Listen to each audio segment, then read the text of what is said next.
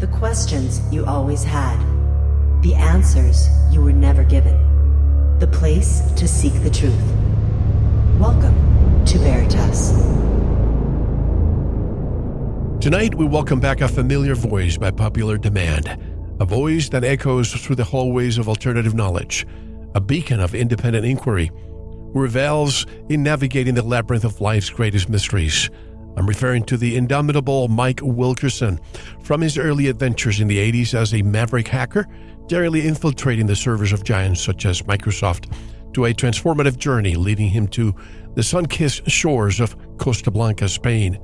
As a devoted chiropractor, Mike's life is a testament of resilience and a ceaseless quest for knowledge. His days of digital intrigue may have ended with a brief incarceration, but his period of defiance and thirst for understanding the unexplored never waned. Instead, he transformed and matured, leading him to question the unquestionables and dig beneath the surface of our reality. For the last decade and more, Mike has been instrumental in improving the world's health one spine at a time, channeling his energy into the well being of others. But this benevolent backcracker is not just about the physical. A father or two, an avid hiker, an ardent health crusader, an artist, a budding author, and a de- dedicated mapper of cognitive, cognitive uh, rabbit holes, Mike embodies a holistic approach to life and understanding. Mike's investigative lens, however, doesn't stop at the human body. He has carved out a niche for himself in the world of alternative research, plumbing the depths of biogeology and titanology. His focus primarily orbits around alternative history, non standard cosmologies, gigantism, and rapid petrification challenging the paradigm and shedding light on aspects of our world that often go unnoticed. From exploring the mysteries of the great trees to pondering the perplexities of geopolymers and melted structures, from waking up with analog, the archivist, to examining the nuances of truth or discernment, Mike leaves no stone unturned. His work on petrified titans and organs is a testament to his dedication and his keen interest in the heart structure and function so if you want to explore the uncharted territories of our reality, don't go anywhere. Welcome to Veritas. If this is your first time listening, welcome home. To access tonight's full interview and all of our exclusive material, simply join the Veritas Plus family by clicking on the subscribe button at veritasradio.com. And while you're there, don't forget to check out the Veritas store for a range of great products, including focused life force energy. Experience the power of FLFE with a 15 day free trial today. No credit card required. We're excited to announce the launch of our brand new Veritas Plus Insider, your source for exclusive news and insights you won't find anywhere else. If you're looking to get in touch with Mel, have a guest suggestion, or would like to provide feedback, simply click on the contact button on our website. So sit back, relax, and enjoy tonight's show. And now, here's your host, Mel Hostelrick. And his YouTube channel is Stellium7. Directly from Costa Blanca, Spain, I'd like to welcome Mike Wilkerson. Hello, Mike, and welcome back. How are you? Hi, Mel. I'm really good. Thank you. It's a pleasure to be invited back. It was a oh, lot of fun oh, last time. Absolutely. And had a lot of people saying, bring him back. There's a lot of stuff that we need to talk about again. But I was mentioning to you offline, I'd like to start with this. I know this is not your area of expertise, but I we have a mutual friend, Alex Michael, the conspiracy music guru, who lives close to you. He was with me on the show last week, and he said a few things. And for some reason, I didn't probe too much, but I'd like to get your take on this, and maybe you have some references. But he mentioned a few things about instead of focusing so much on the South Pole, or some people call it the the ring around what we call the plane, uh, the ice walls, he says, I like to focus more on the North Pole because you have Scandinavia there, for example, with Sweden. He said, S.W. Eden, Southwest Eden, Norway, the way of the North, Finland. Fin means in Latin the end, the end of land, and Denmark, the mark of Eden. So that prompted me to ask you, do you know anything about this? A bit. I, have I've seen a lot of uh, videos covering these topics, and I heard um, an audiobook called "The Smoky God," which uh, is tells the story of a fisherman uh, and his son, I believe, who uh, were leaving from Norway and found a passage kind of by accident to these northern lands that we see on a lot of different uh, older maps. There's a often you'll you'll find these this it's a four continent system that um, it's shaped kind of like a pie with with four rivers going in and out. And you know this is where our mythic tales of Hyperborea and uh, you know the the world tree of of the the Norse mythologies Yggdrasil you know this it all centers around these areas. And I think it's incredibly fascinating. That's where you have you know we have the northern lights up there uh, our compasses point there you know come past seems to uh, kind of you know say something in the word uh, like come you know? I don't know. I'm more i'm far more drawn to the to the northern pole than the southern pole based on what i know about uh, who likes to go to the south. Um yeah and and before we started we were talking a little bit about the Bock saga which i'm no expert on but i've watched some documentaries on that as well and uh, that's a fascinating story of a uh, it's told by uh, a man named Ior Bock, who's no longer alive, but he was he claimed to be the final descendant of a family that traced their lineage back to the the the, the first people who originated from these central lands uh, in Hyperborea, and uh, he was Finnish, and the, he claims that that um, when the the last major cataclysm occurred that that because of the the Gulf Stream that that winds its way from the Gulf of Mexico around Florida and up into um, the it's, it's called Östersjön, which is the the Eastern Sea, which is the sea that goes up past Gotland and then and then right up into Finland, and that these were the only sections of, of the world that were inhabitable above ground during during that time. So he he's got a very very interesting story to tell. That was an oral tradition that was passed down to him by his mother and, and sister, and I can I can definitely recommend people look into that. Do you think there's a symbolic or literal significance to these Scandinavian countries, the names, in terms of their geographical positioning? I definitely think there could be. I mean, when when you look at these old maps, it, it seems like things have gone missing in our in our current uh, our current maps. And uh, when you look on Google Earth, which I like to do a lot, the North Pole is just showing water. And I don't know about you. When I when I was a kid, I, I remember that that was all ice up there, ice. and there were people who trekked to the North Pole. You know, and now when you look on Google Earth, it's all just a bunch of water. And if you zoom in close, there's um, there's all kinds of little anomalies that you can see on Google Earth, and it it looks like a big pie.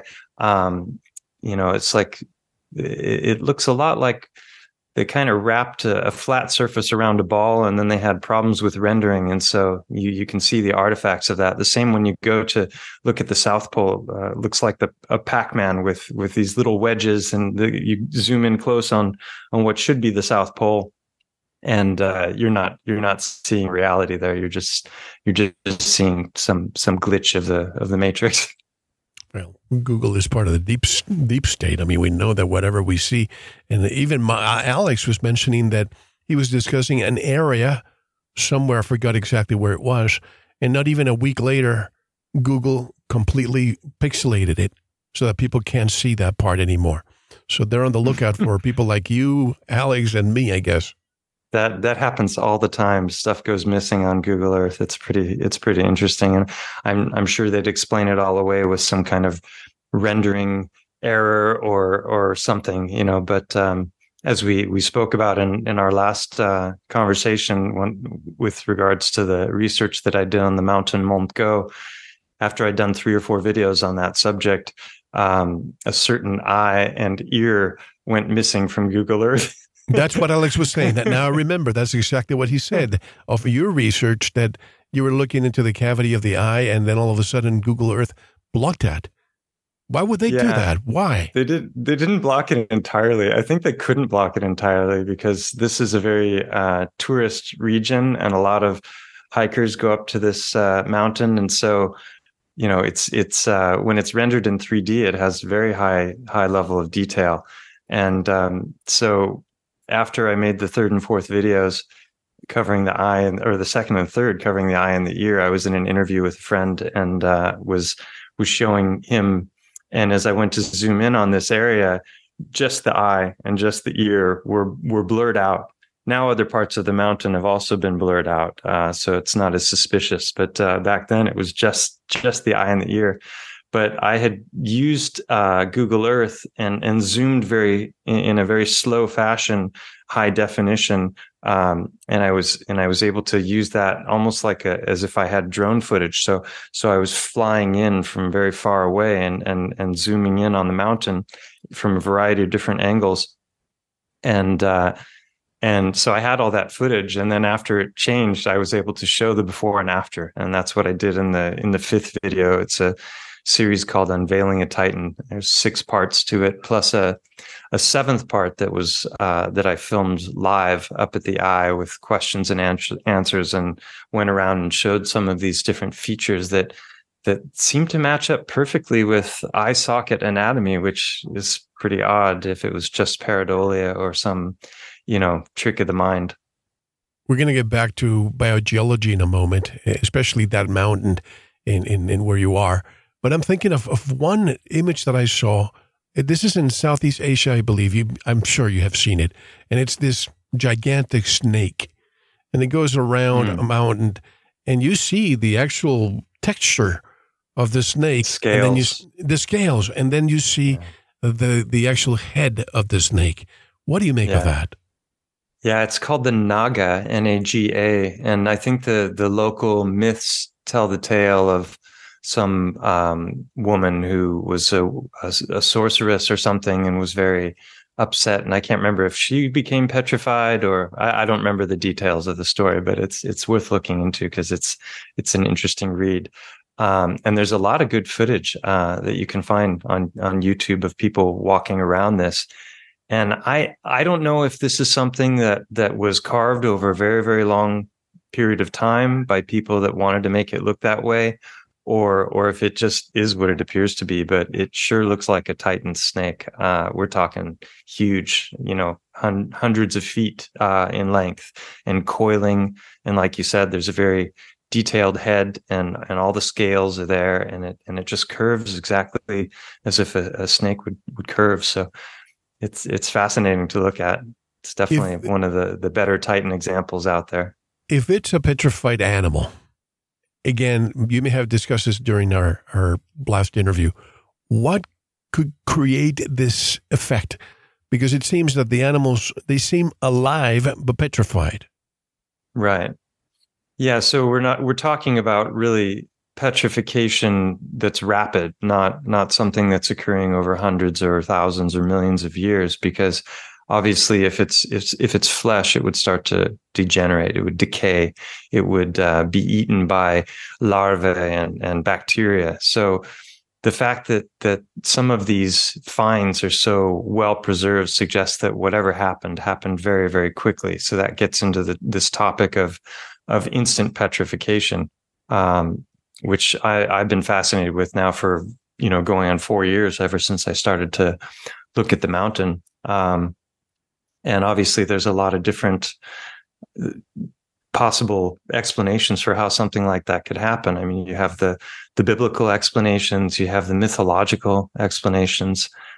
From a scientific perspective, we're looking at it, you know, from very left brain and and you know what can we look at in the here and now to to prove or disprove this. I, I've I've been more interested in other kinds of explanations that have to do with things like um, you know volcanic activity, plasma you know there's there's a lot of different different things you can look at but those are some of the the best explanations for as far as i'm concerned going back to biogeology any new insights that have surfaced since we last talked about this yeah, well, I've been looking into it a lot. I wouldn't say that I personally have made more discoveries as far as what's, you know, here around me.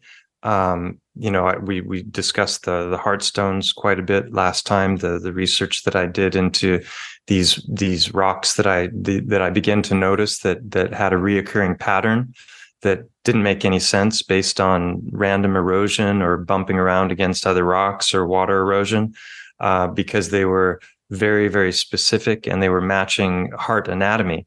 And we're told that's totally impossible because hearts don't petrify you get petrified bones and and that sort of thing. But uh, soft tissue is, is said to to be eaten long before it could could ever petrify.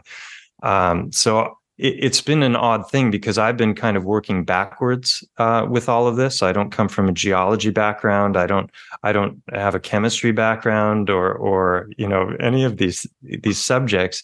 I've been looking at things with different eyes after seeing some fascinating theories and and then noticed different patterns.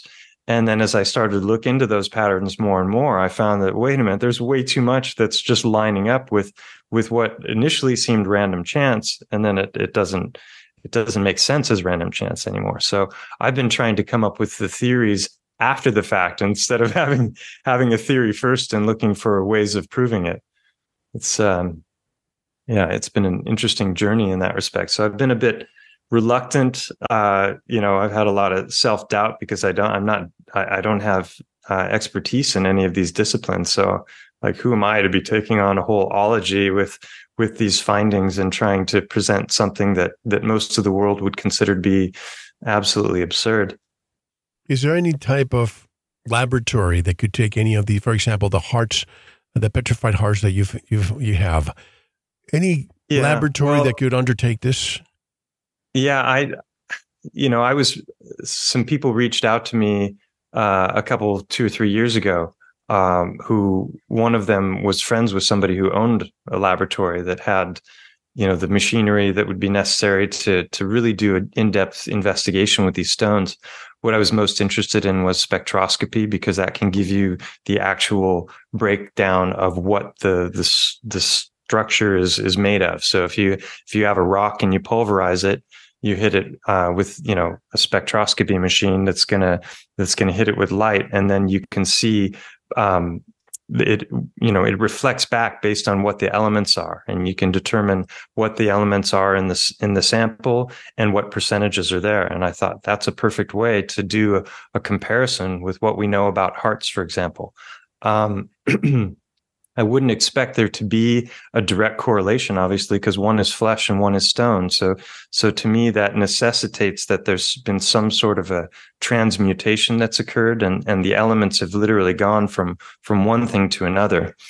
And um, one of those discoveries that I made along the way, which I didn't know about until I was trying to understand the phenomenon better, is that there are different examples that we we can point to of examples uh, of of things where biology can transmute.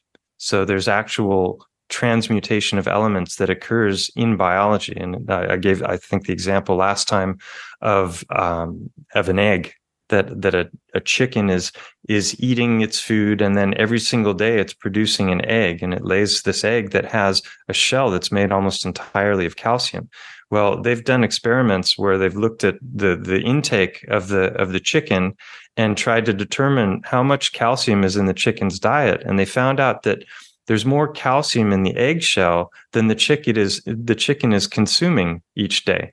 So that's you know beyond what the chicken might need for its own calcium needs. It's producing these these eggs you know on a daily basis. So right off the bat, you've got an example there of of the chicken is taking in something that is then being transmuted into calcium. And there are other examples of, of people that have done studies with trees, for example, where they, they take a tree and they put it in a pot and they weigh the soil in the tree. And then they, they, they put it inside of a room. So it's only getting sunlight through the windows and it's only getting distilled water. And then over the course of several years, this tree grows and it takes on mass. Well, where's it getting that from? It's, it's transmuting light and water and creating some it's creating you know material in in, in the tree. So um, these are these are just fascinating ideas that I came across before because I wasn't aware of this because the the mainstream model when it comes to elements and you know how elements are are born in the in the heart of stars and the supernovas spread them out into the universe that requires something like you know nuclear fusion in order to create new elements so i don't i no longer believe the the uh, the mainstream model when it comes to a lot of things that have to do with physics and the age of things and how certain materials come about when you take one of those hearts and you pulverize her for example and you know mix it with water. I'm not a biologist or a scientist. I'm just thinking out loud. Mm-hmm. Wouldn't you be able to detect some of the composition of blood, some iron, yeah. the muscles, and so on? Exactly. That's what I had, had hoped we would be doing when I sent these samples off to this laboratory. I've got two videos on my channel that cover that. The first one is called An Exciting Research Day, where I took uh, a dozen of these stones and I and I actually filmed them just before sending them off in a box and I and I show them and rotate them, um, you know, giving a 360 degree um, view of each stone and I talked about why I chose those particular stones and how they were matching this this pattern that I was that I'd recognized. And um, so I sent those off and it took about a month or so before I started uh, get answers back. And it was it was very interesting. We discussed this briefly last time but uh, there's a second uh, video on my channel. It's called paradigm crushed and it's a very long video, but it's very interesting because the first 90 minutes of this video are the telephone conversations between myself and the man who initially reached out to me. He asked me up front if he could record the call, which caught me off guard a little bit, but I, I had nothing to hide. And I, I was happy that somebody was interested in taking the research further because you know it's just me here i don't have a budget and i'm not an expert in these these subjects so um, you know, it's it, it, it was it was exciting to me that somebody was reaching out that had access to a laboratory and was interested in doing a free analysis on these stones. And they offered to to pay me, but I, I didn't. I wasn't looking for compensation. I just wanted the data. I wanted to see what do the numbers say. And I already knew that the chances were that whatever came back was going to be different from what what you would expect in the you know the composition of a fleshy heart but I have a friend who's has a PhD in molecular chemistry, so I knew that I could get an objective pair of eyes looking looking at this um, to see if maybe there was a correlation where certain elements lined up and other ones didn't, and and that in in in combination with all of the the different findings that I've already documented extensively on my channel with these stones, I've probably got 20 videos or more uh, covering these and and hundreds and hundreds of examples of them uh, I figured that combined with with spectroscopy, if there was uh, a pretty good correlation, you know, from a percentage perspective, that it would be a real slam dunk for evidence in favor of this theory. But unfortunately, I got a couple of guys who were interested in defending the mainstream theory, not interested in doing any actual analysis of the stones. They provided me no data. I got no numbers. I got basically a hand wave dismissal of the theory and um, and then fortunately the two of them had a conversation which was also recorded in which they discussed the findings and and the results and talked about all the different ways in which I had gone wrong with my with my thinking. And um, so I thought that was a pretty fascinating um, chain of, of events. And and I went through every line of those conversations and and address what they were talking about and present visuals for what they're they're they're claiming and then show that in in contrast to to my stones and uh and what i what i had sent to them. Um and it's pretty pretty telling i think. Um it's it's well worth the watch. Paradigm crushed. It's on my on my channel. You know after listening to what you just said about academia getting involved and protecting the the narrative that they, they impose upon us.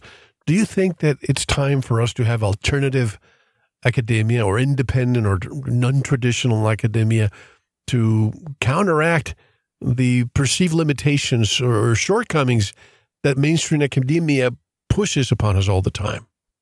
Yeah, I do, but it's it how how to go about you know bringing something like that about. I I, I don't know. It's the, my my take on things now is is so much of academia is there for the purposes of um, you know narrative control and keeping us off the the scent of of the truth when it comes to a whole wide variety of topics.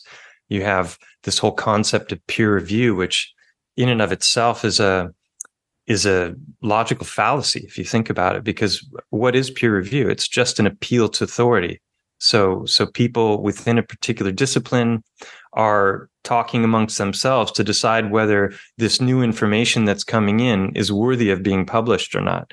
So if there's a narrative that's coming in and evidence in favor of that narrative, and that narrative is completely uh, going against whatever the mainstream accepted beliefs are on a particular topic, what chance does that have of coming through? You know, you have a lot of people with vested interest, financially vested interests when it comes to their education and their, you know, the letters after their name. So I think a lot of the most important knowledge is actually being suppressed and it's being done by academia and different societies. You know, I, I, I think of uh, organizations like the Royal Society and the Nobel Committee, and and these they're they're basically the highest level of science, and they're setting the narratives of what we all are supposed to believe is the settled science and the truth about our our reality, and um, and I and I find more and more the more you look into the different ideas that have been championed by them over over the decades or centuries, the you know the more it seems like like narrative control. So how to how to bring about uh, a new academia, I don't know, but I I realized early on that if I was right about any of the stuff that I was discovering and I and I was starting to make videos about, that I had you know zero chance of this this getting through and creating some kind of a revolution in, in, in geology. Because for me to be right, that would have to mean that tens of thousands, if not hundreds of thousands of geologists around the world have missed very fundamental things about the nature of our, our physical reality and how stones actually form and how old they are and and and that sort of thing. Um, so I don't I don't perceive that happening any anytime soon. Well, I think it's happening, and I'll say this humbly. For oh, oh years, oh, people. I, sorry, let me just finish the thought because I forgot okay. to say it. So that that was why I, I came out with the YouTube channel just to share the findings because I wanted as many people to to get their eyes on this stuff as possible so that other people would wake up to this as a possibility. Now I might be wrong and I've said that from the very beginning. Don't take my word for it. Go out and look at this stuff for yourself, see if it makes any sense, compare it to anatomy and and decide for yourself whether whether I'm barking up the wrong tree or whether I, you know, there there might be some substance to the to the things that I've been I've been claiming. And even claim is a strong word because I don't, th- you know, I I still with all all this time and all the the study and all the videos I've made, I still reserve a lot of doubt when it comes to my own findings. There are other things that that we can get to later that I'm that I've got no doubt about, and I've started championing those on my channel, even though they don't necess- necessarily relate directly to my own research. Well, that's what I meant to say. You know, people have written to me through the years, and they tell me, "Do you realize that your platform is?" Uh, it's it's like a modern day mystery school. It's like a alternative academia because I'm a true believer in fostering intellectual pluralism. I hate when I'm told, nope, you cannot go there. I mean, UNESCO, uh, the Smithsonian, they're known for, nope, this stops right here. Sci- our science, our version of science says this or that. But what you talk about, I think those are marginalized or underrepresented topics, and we need a platform where you can come out with this information and, you know, offer different perspectives. And I think that's one thing that academia lacks right now. And people are, uh, they have a curiosity, they have a hunger for knowledge that's not available in mainstream.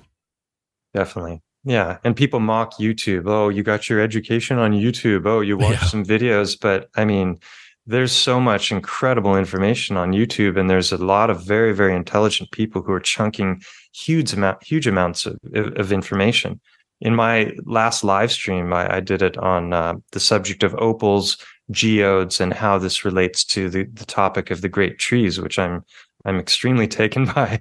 Um, and you know, I'm I'm referring to all kinds of very very solid science and and and uh, actual empirical uh, what experiments that are that are being done before your very eyes. You know, so I and I've been looking at this stuff a, great deal. So I, I, chunk a huge amount of information. Someone else comes along and they learn all that in a, in the space of two hours. So to mock YouTube because you know it's unscientific, I, I think um, I think that it, you know if it depends on what your interests are. There's a lot of junk on YouTube as well. You have to be discerning, and you have to you have to you know reserve doubt when it comes to new information and and try and look for information that that might contradict it as well if you're going to be intellectually honest anyway. Let's let's talk about the, the giant trees because this obviously fascinates me. When I research these massive apparent stumps. The question that comes to mind, two questions. Number one, how tall were they? Because I wish I knew what the size of the roots are. How tall would they have been? What kind of environment did they exist on? And what got them? What kind of tool, machinery, mm. laser, whatever, fill in the blanks. Why were they mm. cut? Yeah. Well, I mean, for first of all, the the great tree uh, theory. A lot of people who've been exposed to this, and there's some videos out there that have been seen by you know half a million people. Uh, they're they're focusing primarily on what appear to be tree stumps. You know, like Devil's Tower being the most famous of them.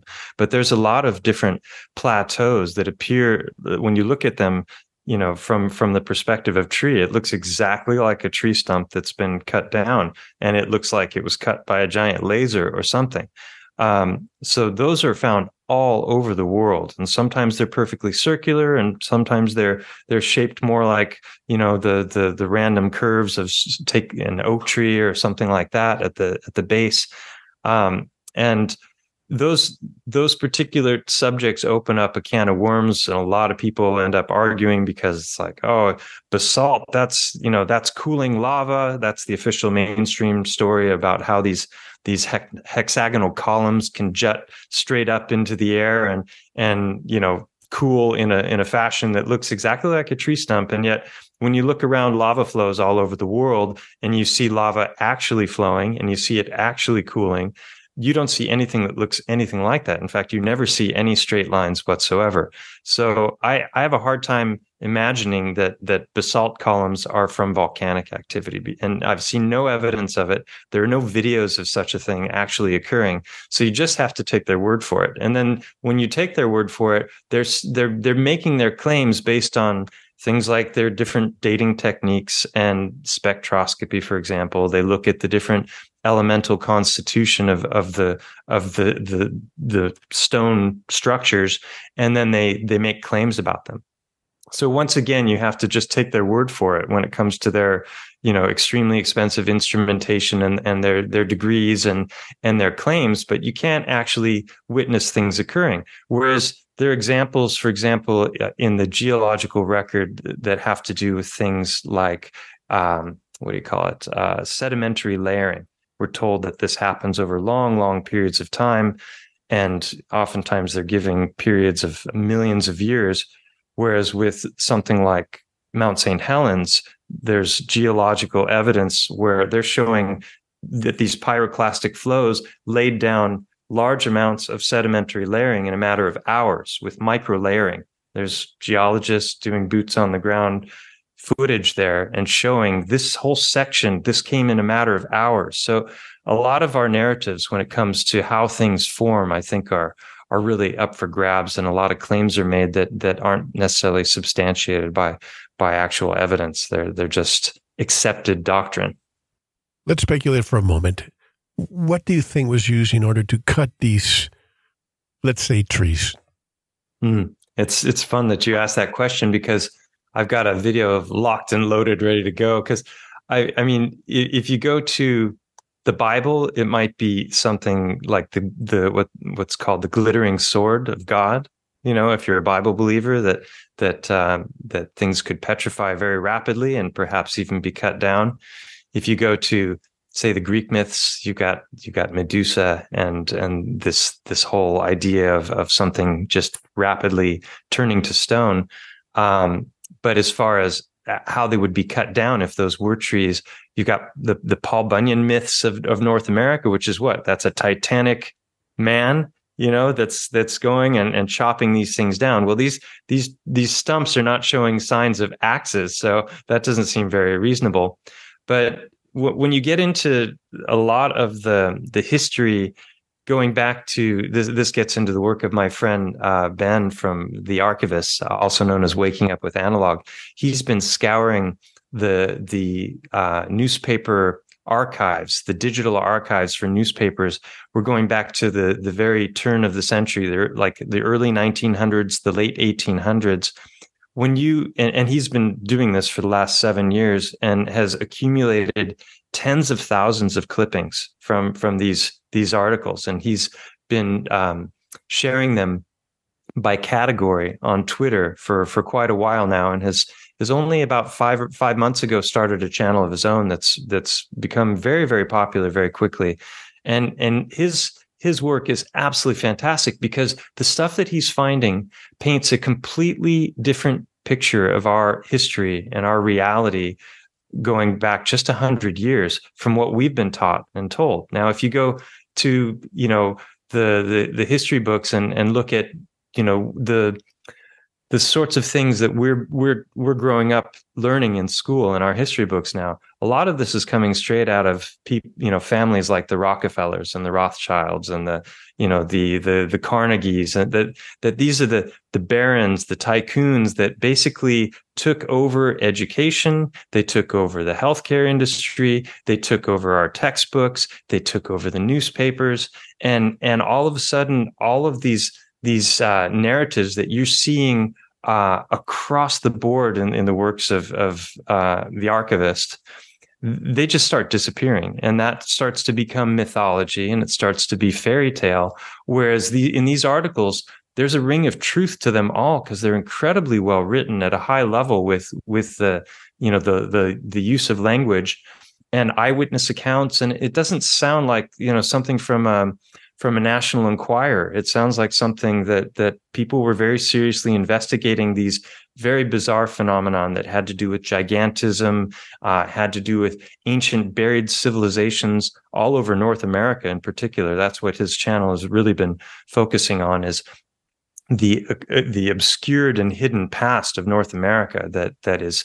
so fantastic if you if you dig into it and uh, none of us, you know, grew up knowing anything about this. And, and so um, getting back to the trees and, and who cut them down, if you understand that across the realm, worldwide, there was a very advanced civilization. Now you can, you can debate about whether or not that, that, you know, civilization had technology that we would consider magic by today's standards you know anti-gravity devices um, you know harnessing uh, harnessing energy from from the ether if if the ether exists which i very much believe it does.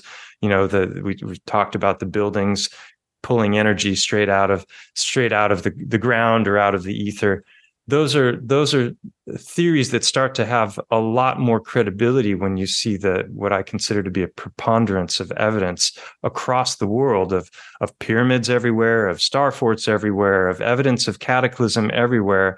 And and every every time you look into this stuff, the further down you go, the more impressive and the more monumental the architecture seems to be, and the more accurate and the more precise, the more magnificent, the more beautiful you know and, and, we we definitely seem to have degraded as we've gone forward in time. Like all we can build now are these these steel frame skyscrapers. But getting back to the trees i think it's not out of the the realm of of possibility that they had uh, technology back then that that we would consider like a steampunk technology that could easily have cut these trees down. And if you look into uh, what is it called? They're diamond rope saws these are ropes that are are made with diamond, embedded with diamond, and they can be incredibly long. And you can cut through the biggest stone you can possibly imagine by by just having two motors, actually one motor with two with with a bunch with a pulley system. So you've got a loop of a rope that's got a diamond cutting surface and and two pulley systems on either end of the of one of these giant trees and you could you could very easily given enough time and and very simple technology that i can easily imagine them having hundreds of years ago you could just cut straight through these trees and make it look like it was cut by a laser. So i don't i mean this is the thing. There's so many simple explanations for how some things have happened. Like when when we look at megalithic architecture, for example, you look at um, places like Baalbek and and and you know the pyramids themselves and the these incredibly gigantic uh, you know things that were made out of stone. We're told that they were quarrying this stone, they were carving it, they were lifting it, people invoke you know ancient alien uh, narratives. They invoke anti-gravity devices magic you know they could, who knows? All these all these different ideas have been bouncing around for a long time. But it's only now that mainstream alternative history researchers are starting to look at things like geopolymers to explain what, what we're seeing when we look at the pyramids. Makes a lot more sense that they were grinding up stone and that they had different mixtures, just like we mix concrete now. They had all kinds of recipes back in the day, you know, going back to the Romans, Roman concrete, and and even before. And there's a lot of research that's been done on this, showing that we could make any kind of stone synthetically, you know, just like out of out of the materials that were at hand. So a lot of these architectural feats could easily have been created in what I consider to be a far more Occam's razor friendly theory using using geopolymers, and, and there's so much evidence for that. Well, a lot of these old buildings are made with some kind of material that hardens with time. I mean, right now, let's speak on the United States. Uh, most homes are built with wood, and the ones with cement, how long do they last? Maybe 100 years at the most. But these mm-hmm. buildings, with time, they become harder. And what do they do? They demolish them to put a parking lot or what have you. And yep. or they have these the Great Fire of San Francisco, the Great Fire of this and that. And you wonder, great fire of everywhere. Yeah, yeah. Great, great fire everywhere, and the whole city burns down. And I, that doesn't strike me as truth. And they never seem to explain how these massive stone buildings burned yeah. based on on you know fires of of wood burning. It doesn't make any sense whatsoever. Um, yeah, it's it's it's totally fascinating. The the you mentioned the buildings made out of wood, and and also there's a channel called Wise Up who he's looked a lot into different ways in which things can petrify. Uh, like for example seawater mixed with volcanic ash seems to be enough already to embed the wood and turn it to stone.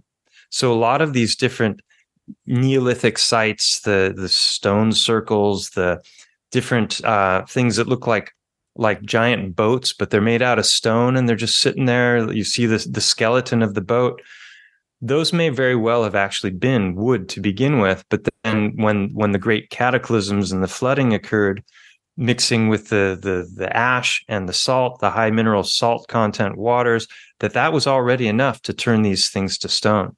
So I think I think that a lot of what we see that's stone now may have once actually been wood. And if the great trees were a thing, then where did all the trees go?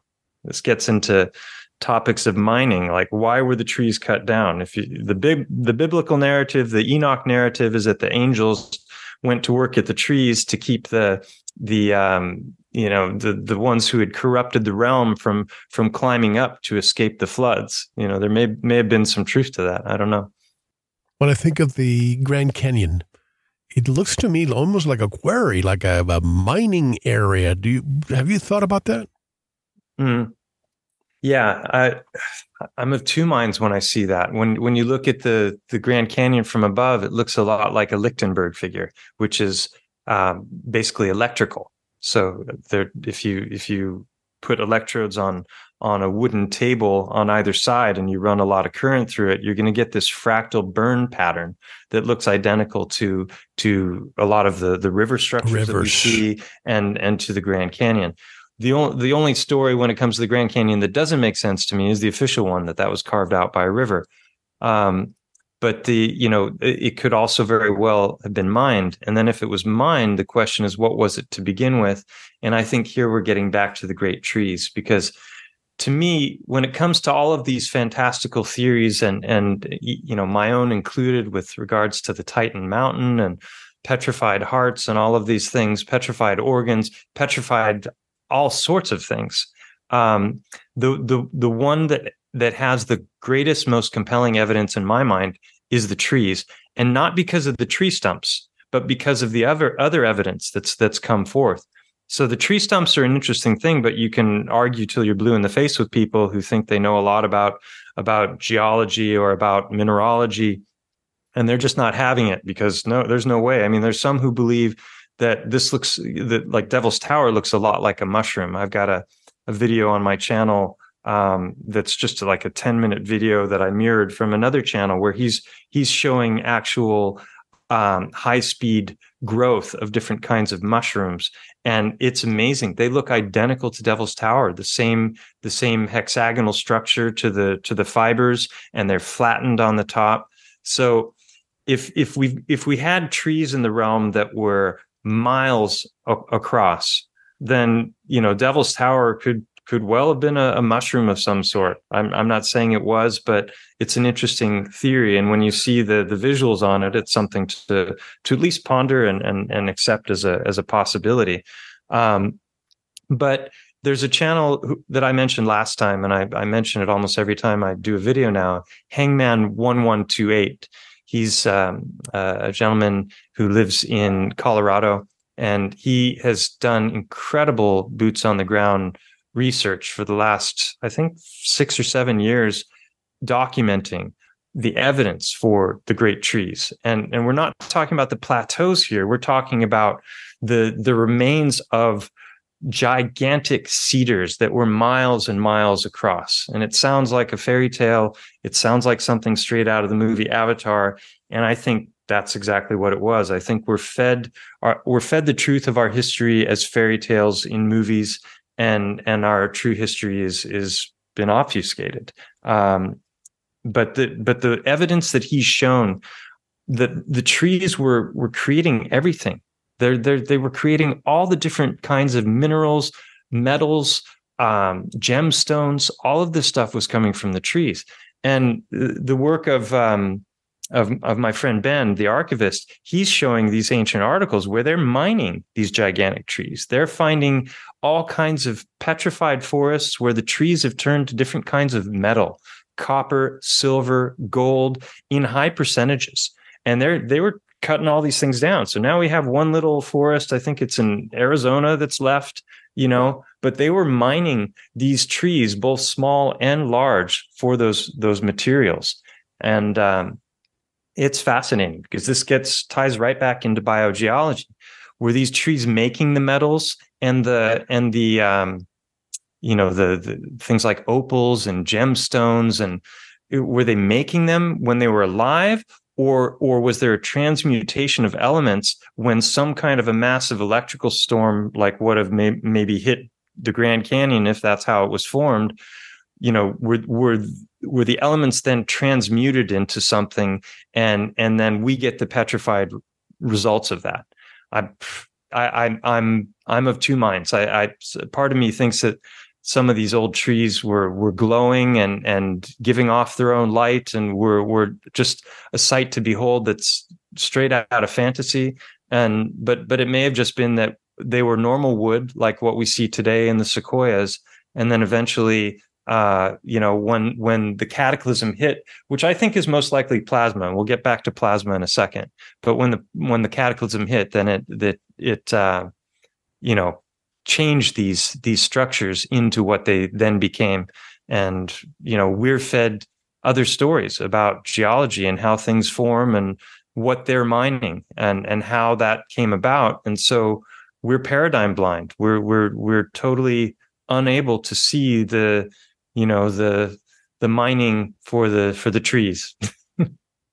well, when I'm thinking of of Devil's Tower, I'm thinking of what we see in a tree hive.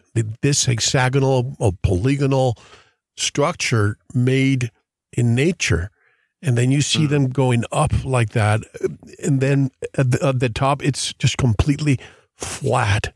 As you, as you said, if it may be a giant and cut it off or a laser was used, and the question is if we had these massive trees everywhere, imagine the atmosphere the way it was. And I truly believe that the pyramids around the world, not only in Egypt, but all over the place, and even in places like China where they're covered with grass and, and farmers are paid to keep them that way because the the Sinos, the, the Chinese, they don't want anybody to think that there was a different civilization in that part of the world making these pyramids. But I think they had some kind of metal, gold perhaps as a capstone, and they connected the entire grid of the of the of the earth and there was electricity and energy flowing everywhere until these yeah. parasites came along and disconnected us from that. Absolutely. And started charging us for what was once free. Yeah it's it's a it's a tragic uh, tale and we definitely live in a in a corrupted realm in, in my opinion. Uh, there was definitely a, a fall from from from some kind of a, a more para, paradisical, you know, existence. But uh, yeah, it's it's interesting to ponder all these things. So I, I think that felling of the great trees it could have come you know through some kind of steam steampunk tech tech diamond rope saws magic you know the the stumps and the plateaus there there's countless uh, of them around. And if you get on google earth and you and you and you spot one of these i've got there's a couple of videos. There, there's one that i mirrored from a channel called mr mbb333 i think. Uh, i mirrored it on my channel and and he's looking in madagascar. If you just go in madagascar you can see that there's a whole bunch of these these circular um, things that you know we we're taught that they're volcanic in nature but when you zoom in on them and you tilt with Google Earth, you can come in from the side and you can see the basalt columns and they look just like tree grain, just like Devil's Tower does. So I definitely lean more towards tree with Devil's Tower than something like a fungus. And I think size wise, it doesn't make sense. But this is another one of those things that when you're paradigm blind, you know, we're taught about gravity and how gravity works. And we're told, you know, that there's this thing called the I think it's called the square cube law, where something gets too big and it can't support its own weight, and so it collapses. And so that's why creatures can't become, you know, beyond a certain size because they couldn't support their own weight. Well, I don't, I don't think the official story of gravity makes any sense. You know, it's um, that's that's a deep rabbit hole unto itself. But um, yeah, a realm like what you're talking about, where the, the trees were here producing huge amounts of oxygen, higher pressure. There's lots of examples of gigantism in uh, in the historical record.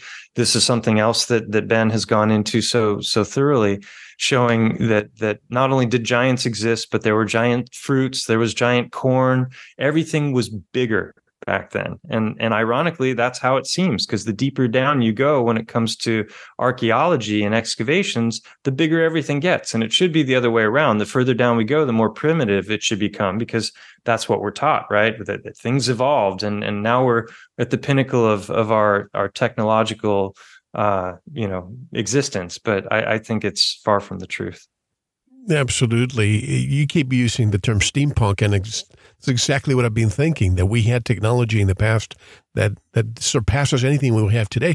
I mean, take, I wrote an article recently about the Antikythera mechanism. I mean, hmm. why is it that we haven't, why did it take so long for us to make something that doesn't even come close to that, but it took hundreds, if not thousands of years before we could do something like that? There's like a gap of information, of technology, of wisdom, of knowledge in the middle that it's almost like a black hole, a, tri- a Bermuda Triangle of knowledge that disappeared from our psyche. Yeah. And so why would why would they make such an effort to hide that? Well, obviously you can control people if you if you can keep the sequester the information for yourself. If you know when an eclipse is going to come and you have a device that helps you predict it to the day and the time, you can you can threaten people with blocking out the sun, you know, and and claim I'm going to shut out the sun if you don't give me all your money, you know, give me your all your crops, and and so you know that that's that's something that I that I read about in the history books that people you know used astrology for for just that purpose. Um, yeah, and, and there's something else that that I was thinking about with that, but I lost the the thread. That's okay. I'll bring you back to that. But you mentioned gemstones and opals you know, yeah. these are admired yeah. stones. Did you bring back your thought, or do you want me to continue? Yeah, no, maybe it'll it'll, it'll come to me. But eh, when it comes to the gemstones and opals, I, I wasn't aware until just about three, four weeks ago that that you can grow opals. There are videos online. In my last live stream, I, I covered uh, a video where they're actually growing opals. And what I also didn't know about opals is they come from trees. So when you find opals in their native state, right, you can have a synthetic opal that you grow in a lab, or you can have it in its native state. And where are they finding them? They're finding them in tree. They're, it's literally petrified tree that is where opal comes from. And you have varying degrees of quality, and the higher the quality, the more it's worth. Um, but you know, as I dug into uh, Hangman 1128's footage about the trees that's so undeniable what he's shown. And and I've got the you know it, the last couple live streams that I've done. If someone wants just a real just a taste of some of the best footage, because he's got hundreds of hours of footage on his channel at the very beginning i've i've clipped out some of my favorite screenshots from his videos and i just put it to music and you can just watch and take in the majesty. We're not talking about the stumps here. We're talking about what i consider to be self-evident undeniable proof. Now there are people out there that are denying it and they're saying no no just looks like rocks to me. And i just i think they've either got their head in the sand or they're supporting an agenda or that you know they're just in denial. I mean i could I could be wrong, but I don't think so. When I look at it, I'm seeing all of the majesty of any kind of a tree and all of the detail both from the micro to the macro. And when i say macro we're talking you know a tiny trunk a tiny chunk that you could fit between your fingers of a tree by today's standards would have been 50 to 100 feet across when we're talking about the great trees. And that's exactly what he's showing all over. And the different kinds of sap and the different the different varieties of trees they each had their own composition when it came to the the materials and they would each petrify in a different way. So this is one of the things that's so confusing. Everything is is so complex and you're going to have it petrifying in different stages of deterioration as well. And it might be already in the process of rotting or infused with with some kind of a fungal growth or something. And so that's going to lead to a different kind of petrification than just the normal tree. Things like geodes things like fruit things like um, seeds you know, if we have seeds of trees, I've had people that have sent me pictures of they've got petrified acorns, acorns that were sitting in a in a jar outside their house, and then rainwater was was falling into this jar, and in less than a year, these acorns turned to solid stone. We're we're we're told that's impossible. Petrification takes thousands, if not millions, of years. So the idea that that opals were coming from trees, that you can grow your own opals, uh, that that the trees were producing gold and silver. This is what the the idea that I lost earlier. If getting back to the idea of mining the trees or mining the titans, why why hide all this information from people?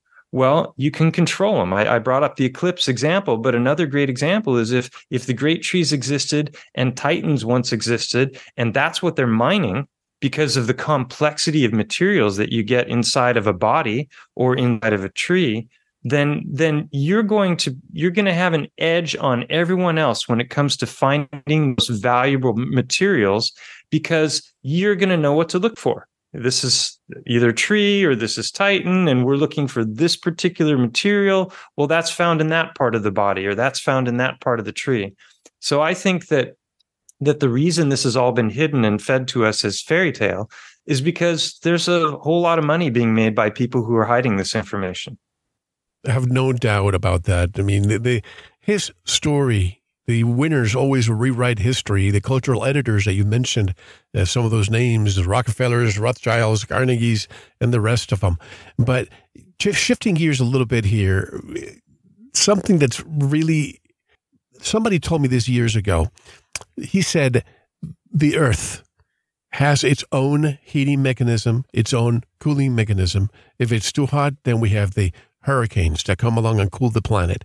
And if it's too mm. too cold, then the volcanoes come along. What do you think about that theory? Yeah, I think we're definitely in an enclosed realm. And whether it's enclosed by some kind of an energetic field, you know, I, I mentioned last time that I'm more of a rather than thinking that uh, of the earth as flat, I, I tend to believe that we're on something flat, but within uh, I, I, believe we're in in like a toroid shaped Earth. Personally, it sounds sounds crazy to people who aren't familiar with it, but everything it's like a bagel. this shape, yeah, it's like a bagel. It has an hourglass in the center, and then there's a central singularity at the very center of it, which I would consider to be our North Pole, where our compasses point, and like a speaker, and and, and that would explain why we're getting these aurora borealises, and you know, and so what they call the uh, you know the what the Van Allen radiation belts may just be the radiation belts of our little system that we're in. And maybe that's just one of an infinite number of other systems that are all you know nestled next to each other in the form of a tissue of some great being or or maybe they're floating in in some kind of space. I tend to believe space is is water not not what they tell us because you know when you look up at the stars they have a very different look when you look at them with the zooms.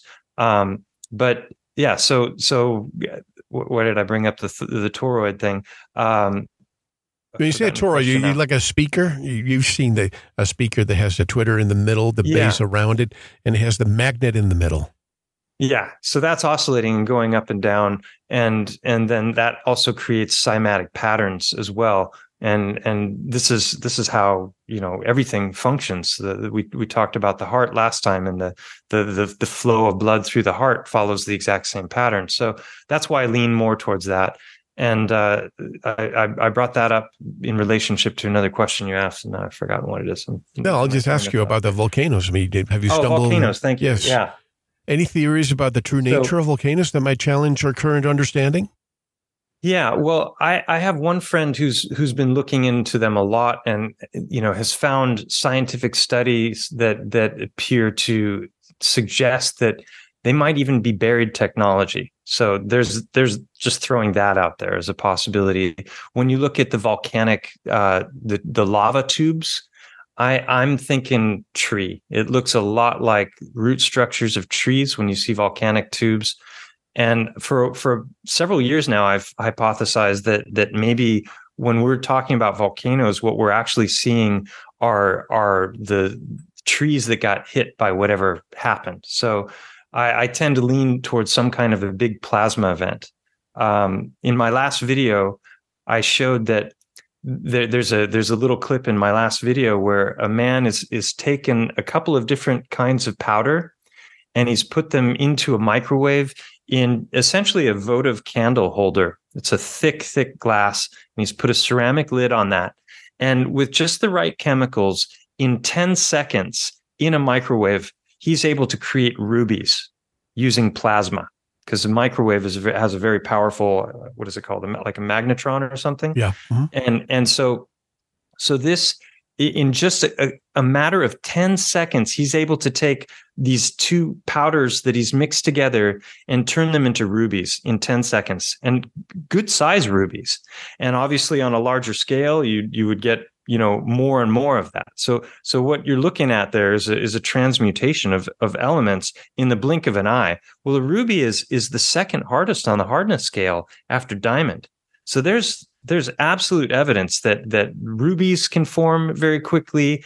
Um, the coal for example comes from tree. You can you can take wood and you can make coal in in in a short amount of time. There's uh, an article that i covered in my last stream that has to do with uh, instant petrification of tree so they basically have have taken wood and they petrified it in the space of i think it was less than a week in a laboratory so these are all things that are being done now in laboratories and in in blinks of an eye geologically right we're talking a flash. Uh, so this all ties into to these theories about instant petrification. Coal, in in when it starts to melt, will will vitrify, and that vitrification turns it into obsidian. So so coal and obsidian, I think, are just different states of the same of the same carbon atoms, right? So it's it's fascinating because you can see. Uh, I, I think I showed it in the video as well, where where there's different um, areas where you have you have a volcano you have the the caldera and when you look at the caldera from the sides you can see that it almost looks like the growth rings of trees so i more and more i i'm i'm i'm of the mindset that a lot of volcanoes maybe not all of them but certain types of volcanoes were once trees they got hit they might have had elements that in the process of transmuting became something like uranium or plutonium. And, and so we get these highly volatile active elements. And so you get this smoldering thing that's deep, deep down in the ground. And every once in a while that, bu- that bubbles up. And what would it bubble up through? Well, perhaps the ancient root structures of the, of the great trees. So it's just a theory that I've been working on. But the more I, I look into it, the more evidence there is that's in support of that theory. So it, it's it's fascinating to to to dive into. This is mind blowing because I'm thinking when you said magnetron, I thought of the sun. I mean, the magnetron converts electrical energy into high frequency electromagnetic waves. And what is the sun? In my opinion, the sun is electro and magnetic. So if hmm. these stones are are developed or created in time, perhaps millions of years, and the sun is the one responsible for it, but a microwave is a miniature sun and it can hmm. transmute and create these things rapidly. What do you think? Yeah. Yeah, this gets into what, you know, theories about the plasma apocalypse. Some call it the EMCO event, which is the electro like a flash magnetic changeover event. I think is what it what it stands for.